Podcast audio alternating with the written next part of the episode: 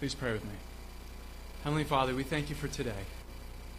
We thank you that what you've been what, we thank you for what you've been doing in our hearts and in our church. We thank you as was prayed just a few minutes ago for everything that you've done this past year in 2019. And all that we, and we're, we thank you in advance for everything that you will do in this coming year in 2020. We give you all the praise and all the glory. And I pray all these things in Jesus' name. Amen. An epitaph on someone's gravestone is supposed to give a summation of someone's life. Sometimes it gives a description of different roles a person played in life. Sometimes it lists accomplishments that somebody did in their life. Sometimes it just gives the years lived. That's it. The name, year they were born, and year they died.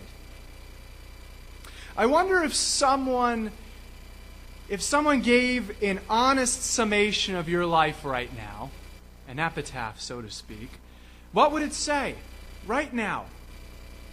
So and so is living a life of selfishness and self centeredness. Is that what we would want our epitaph to read?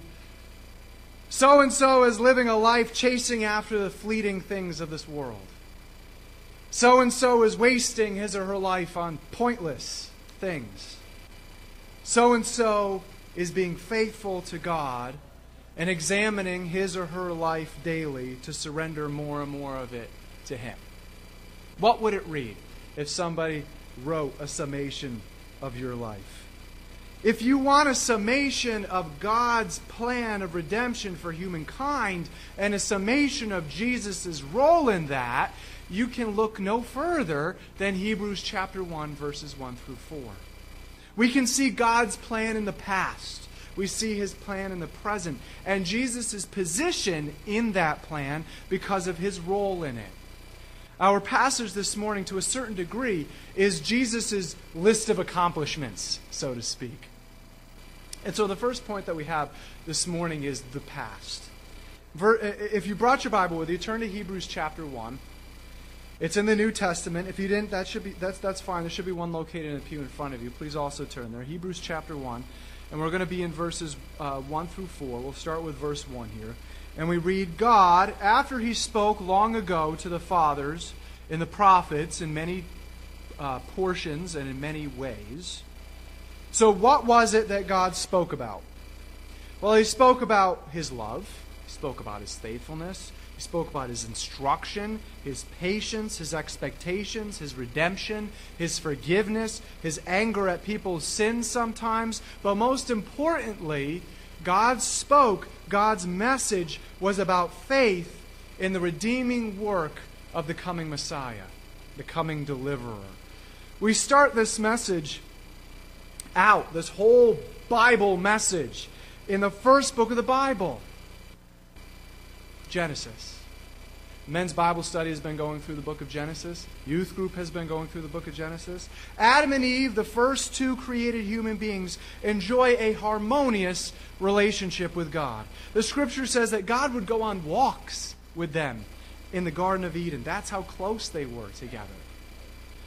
One of the angels who rebelled against Almighty God, an angel named Lucifer, was cast out of heaven along with a third of the heavenly angels.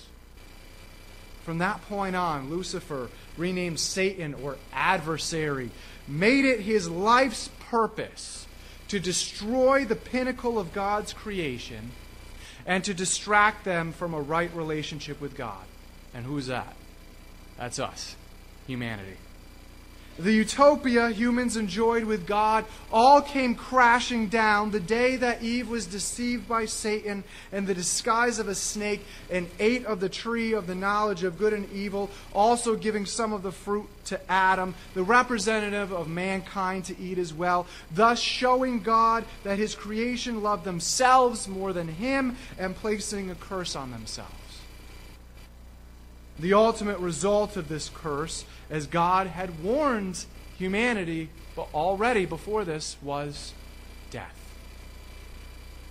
But right then, even in the midst of one of the darkest times on the face of planet Earth, God had already set in motion a spark of redemption, a glimpse of his love, a whisper to the future. It's been referenced that in Genesis 3:15 God declares to Satan in the form of a serpent, "And I will cause hostility between you and the woman and between your offspring and her offspring. He will strike your head and you will strike his heel." You might be sitting here, what what on earth is, was God talking about, and how does that relate to humanity and any spark of redemption of humanity? How is that related to the Messiah?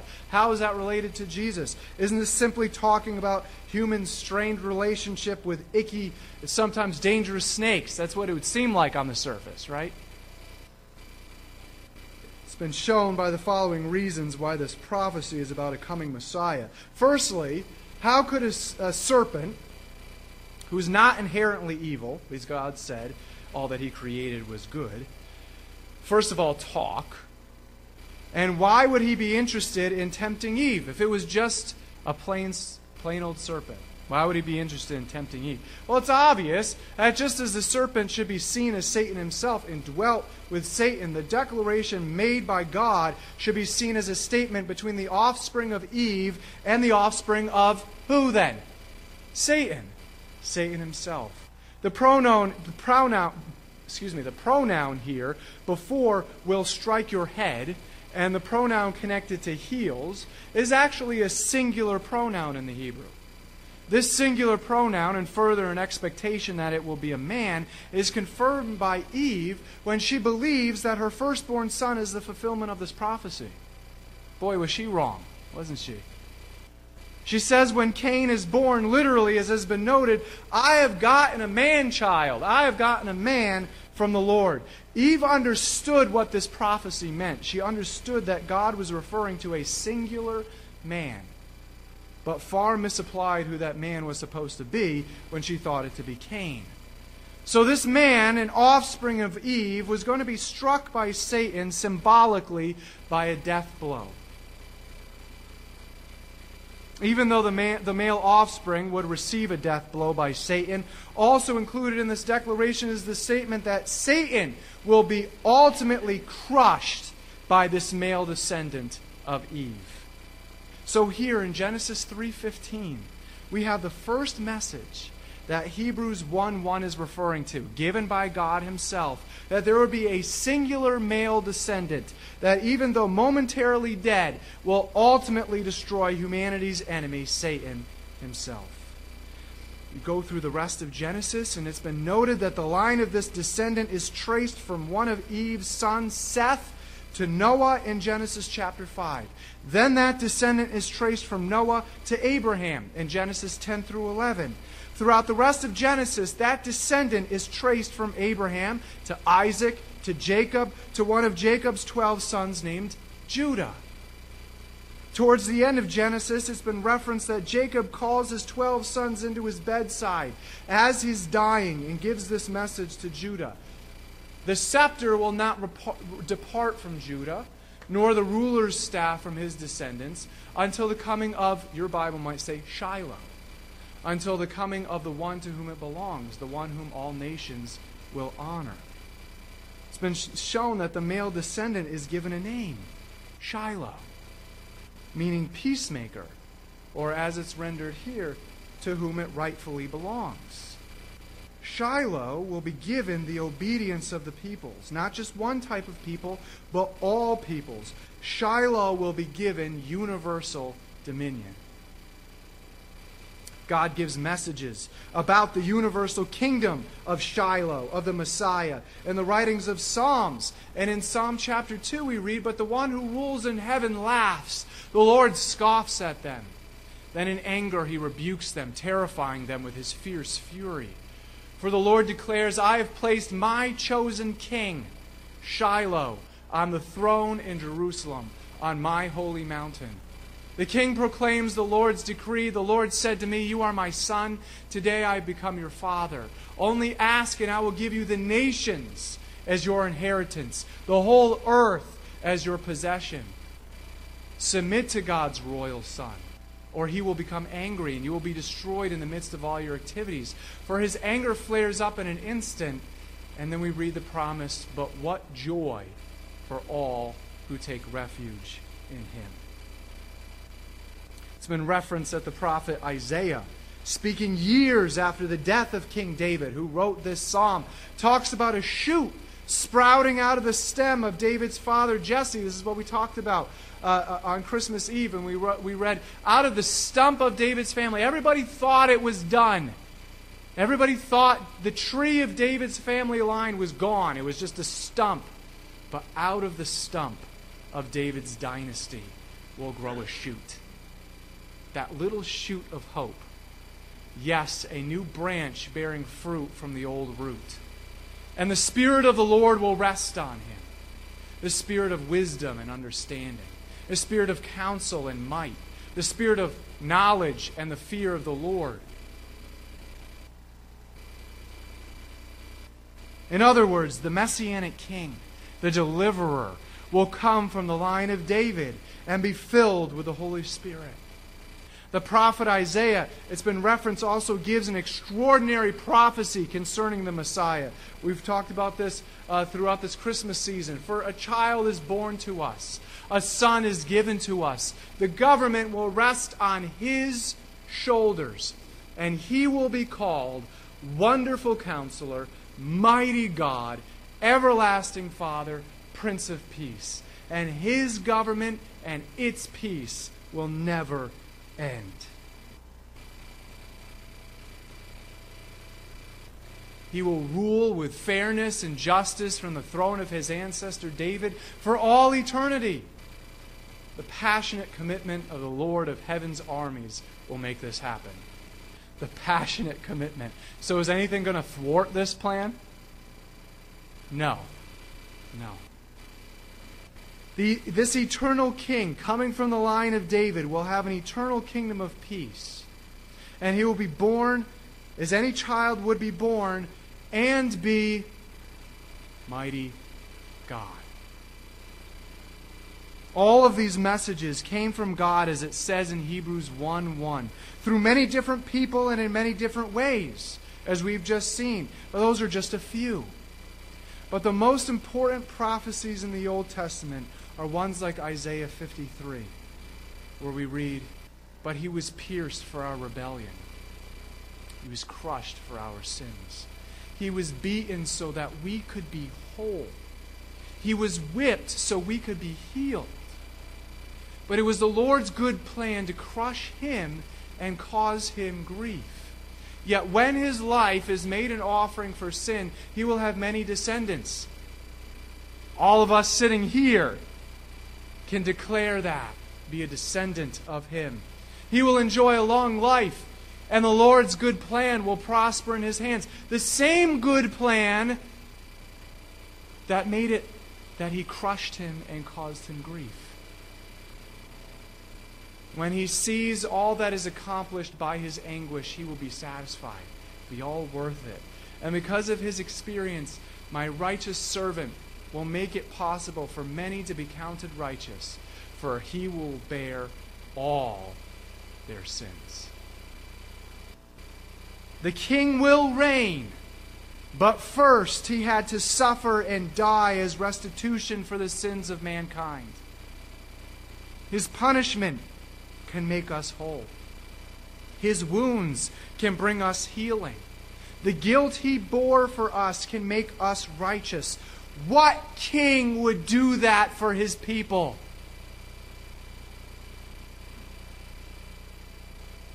Yet our king has done that for us. And because of that, we owe him everything. The Bible is an incredible message from God to people if you actually read it. It's, an, it's a powerful message from God to humanity if you actually read it. Just as God spoke to humankind through people in the past, now he speaks to us through the second Adam, the fulfillment of what humans were supposed to be his son. And so we have the past what who God spoke through before and what he spoke about. And now we have the present. Hebrews chapter 1 verse 2. In these last days he has spoken to us in his son, whom he appointed heir of all things, through whom also he made the world.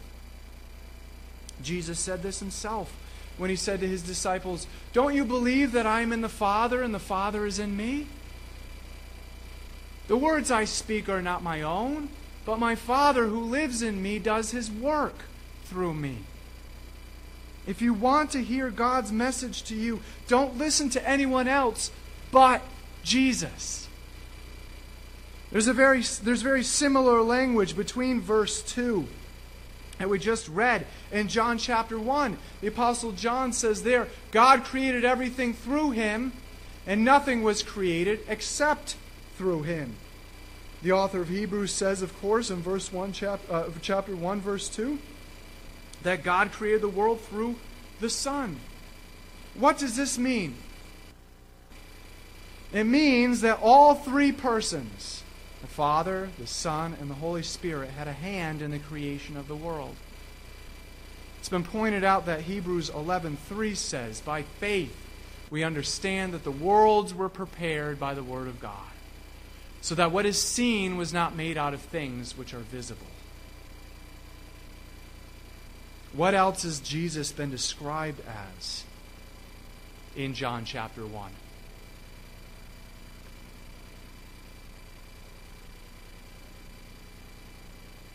Right? In John chapter 1, Jesus is also described as the Word.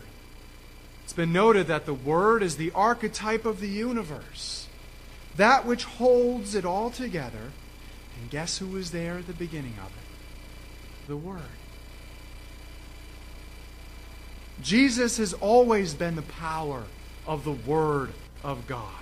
From creation to visiting Abraham and other people in order to bring them messages from God, to telling his followers what the Father told him to say. Jesus is the manifestation of God. No one has ever seen God except for the Son. As such, he is the revelation of God and the Word of God, and therefore that which was used to create the world. Jesus is also the heir of everything, as Hebrews 1 2 says. And you might say, well, that's all well and good for him. That's nice. But this is extremely important because Romans 8, 16 through 17 says, For his spirit joins with our spirit to affirm that we are God's children. And since we are his children, we are his heirs. In fact, together with Christ, we are heirs of God's glory. But just as Christ had to suffer and be an heir of God's glory, if we are to share his glory, we must also share his suffering. If Jesus is an heir of everything, then that's fantastic news for us as God's children, having given our lives to God through Jesus Christ and having been filled with the Holy Spirit. Do you try to stay away from suffering for Christ? Think it's not worth it? Do you try to live your life in striving for comfort?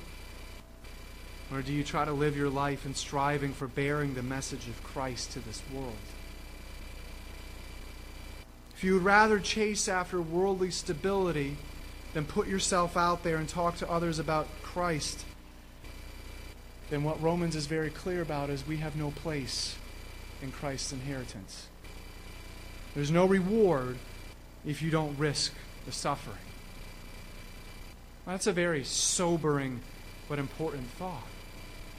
If you think about it, our church will die if we are not out there doing our part in the Great Commission. Which is, quick reminder, therefore go and make disciples of all the nations, baptizing them in the name of the Father and the Son and the Holy Spirit. Teach these new disciples to obey all the commands I have given you. And, I love this, be sure of this I am with you always, even to the end of this age. I will always be with you. You will not be acknowledged by Jesus if you don't acknowledge him to other people now. Mark 8 is very clear about that. If anyone is ashamed of me and my message in these adulterous and sinful days, the Son of Man will be ashamed of that person when he returns in the glory of his Father with the holy angels. Very sobering, but very important verses. And as we start this new year, things to not neglect, things to not forget, things to not sweep under the rug, but to always keep in the forefront of our minds. Are you living your life to suffer for Christ in bearing the message of his salvation and hope to the world? Or are you trying to hide behind neutrality or even the comforts of this world? What are we doing? What are we doing with our lives? How are we living? As we as we look into this new year, it's always a perfect opportunity to take a look at our lives and say, what am I doing with my life? What am I doing? What am I living for? I want you to see the advantage that you guys sitting in the pews right here have. You don't have to be a pastor to tell others about Jesus. In fact, it's better in a lot of ways that you're not a pastor. Because you're seen as a regular person. And people will actually listen to you. You have different circles of people that only you can reach with the gospel of Jesus Christ. You have different circles of neighbors and coworkers and friends and family that you can reach and you can tell about what God has done in your life. I can mobilize you, the Holy Spirit will equip you, but you have to go out there and actually do it. You may lose friends. You may be disowned by family. But Jesus said, He was very clear about it. He said, I did not come to bring peace to this world. I came to bring a sword to this world. And what he meant by that is he came to bring division. That there will be some in your family that love Jesus, and there will be some who don't, and there will be division, and that's okay because that's why Jesus came. There will be you will lose friends, and that's okay because what is truly important? You not telling them the truth that will save their souls? Or you just having that friend still?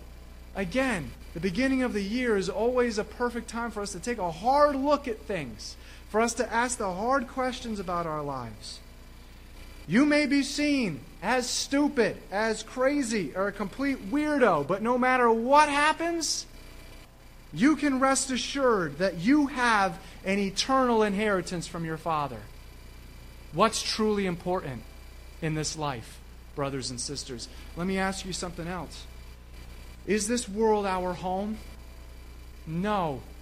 Are we just merely strangers passing through? Yes. We have an eternal home that we're looking forward to.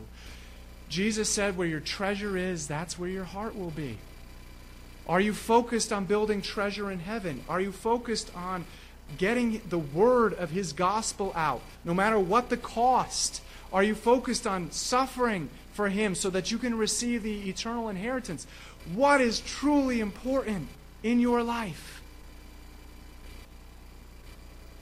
So we have the past, we have the present, and thirdly, we have Jesus' position in it. This makes all the difference in the world. Verses 3 through 4 and he is the radiance of his glory, in the exact representation of his nature, and upholds all things by the word of his power.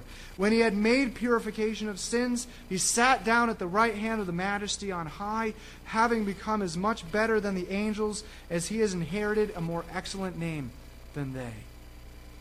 This is the hope that we have in knowing this person, in knowing Jesus.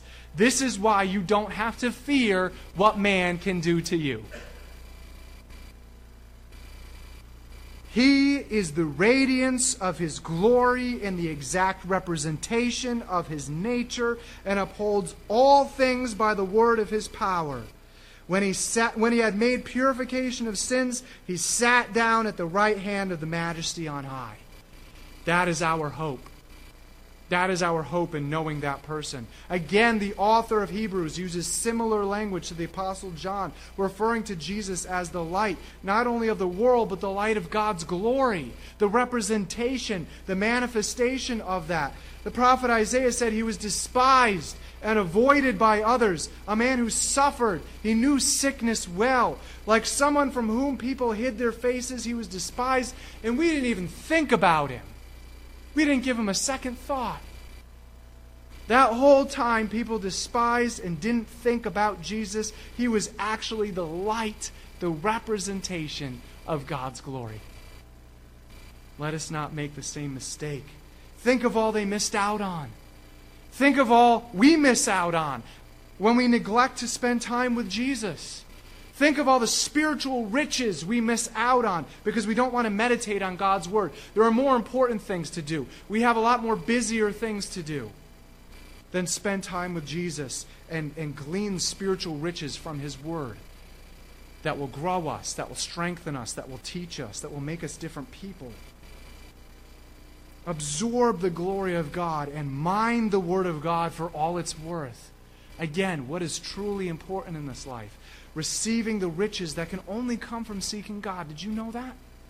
There are lots and lots of riches that only come from seeking God. And I'm not talking about physical riches, I'm talking about spiritual riches. I'm talking about spiritual peace and mental peace, psychological peace, physical healing. Thinking about things the way that God wants you to think about them, not be, not being ruled by anxiety and fear, and having the courage to give everything up to Him. These are all spiritual riches that so, nobody can describe to you fully. You have to experience them yourself, and you can only experience them if you're mining the Word of God for all it's worth. Not only is Jesus the light of the glory of God, He is the imprint of God's being. It's been shown that the word for imprint, or exact representation, or exact expression, or express image, is the Greek word character with a K.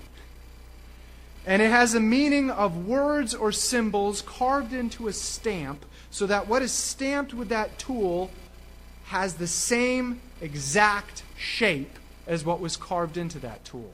That's the word that's used here for Jesus representing God. So Jesus is the exact imprint of God's nature. Isn't that awesome? Everything of who Almighty God is, Jesus is, because he's the exact imprint of God the Father. You might say that Jesus is the fingerprint of God. When you're fingerprinted, that is how you're identified, aren't you? You can either be convicted or exonerated by fingerprints left at a crime scene, just on that simple evidence. In other words, Jesus is identified as everything God is because he is God. Verse 3 says that Jesus maintains or upholds everything by the power of his message or his word. Again, Jesus is the power of God's Word. So the power that created the world is the same power that holds it all together. Nothing takes God by surprise. Jesus holds that same authority. Here was Jesus' ultimate mission. It wasn't to do a bunch of miracles. It wasn't to kick the Romans out and set up a physical kingdom right then and there. It wasn't to spout off some nice sayings. It was to cleanse people from their sins. This is an outright fulfillment of Isaiah 53:12. When after the Messiah suffered on mankind's behalf, it's written, I will give him the honors of a victorious soldier because he exposed himself to death. He was counted among the rebels. He bore the sins of many and interceded for rebels. Also, it's been noted in connection with the reigning Messiah King. Psalm 110 The Lord said to my Lord, Sit in the place of honor at my right hand until I humble your enemies, making them a footstool under your feet. It is here that Jesus is today. as we just read in Hebrews chapter 1, seated at the right hand of God, having received a more important title than the angels, as it says in Hebrews 1 4. Jesus has completed his mission of sacrifice and will complete his mission of king. Why is that important? Because Jesus says in Mark 14, I am. And you will see the Son of Man seated in the place of power at God's right hand and coming on the clouds of heaven. That's what's coming next. Right now, he's seated at the place of power at God's right hand, and what's coming next is coming on the clouds of heaven. That's what's coming next. While Jesus is at the right hand of the Father right now, he's not always going to be there. He will be coming to earth again, and this time it will be as king. So, do you want to kneel before King Jesus out of fear for not having lived your life for him with your time on earth now? Or do you want to do it out of excitement that your king has returned?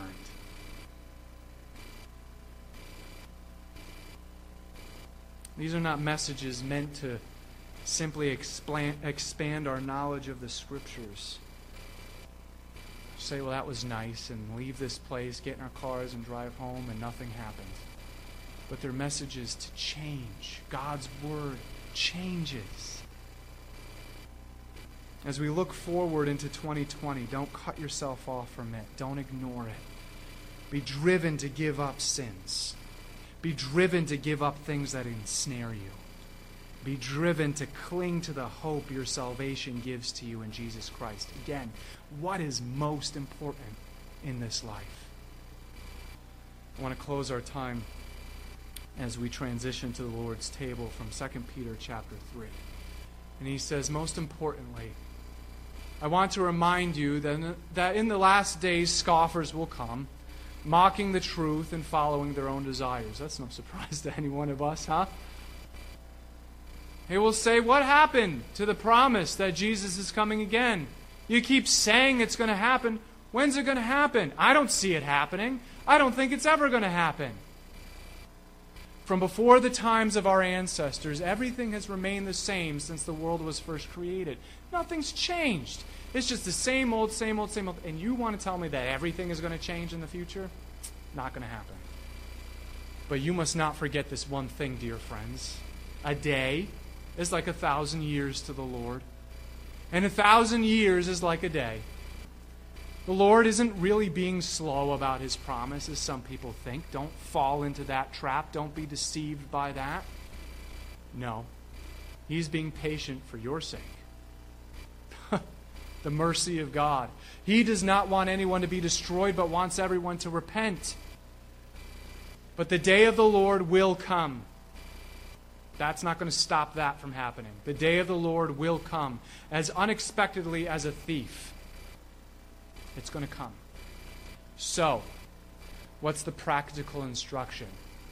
In light of all of that, what holy and godly lives we should live. And that's how we are starting our year. In light of everything that has happened, the past, what is happening right now, the present, where Jesus is and what he's doing, and, and, and him saving us from our sins, and the mission that he has given to each and every one of us, and the job and the work that he has given to each and every one of us to get that message out about his gospel mission. What's going to happen, the future, that the king will return and what that means in our personal lives as we live every day from this day forward going into this new year. What holy and godly lives you shall live. Again, brothers and sisters, what is most important? What is truly important in this life? Let's pray. Heavenly Father, we thank you for your word. We thank you for the encouragement that it gives to us as we move on from this day this first Sunday of 2020, we move further and further into this year. I pray that this message would reverberate not only in our minds, but also in our hearts, and reverberate out of us and create waves in those around us, that they would see and hear and see radical change in our lives and wonder what in the world is going on in that person's life. And what a perfect opportunity we have to tell them about what in the world is going on in our lives. Jesus, we thank you that you are our hope. We thank you that our hope has nothing to do with this world. We thank you that, the, that our hope has nothing to do with the darkness of this present time. Oh Lord, our hope is transcendent. Our hope is beyond that. Our hope is in you. You paid the price for our sins. You give us life, and you will return for us someday. And I pray all these things in Jesus' name. Amen.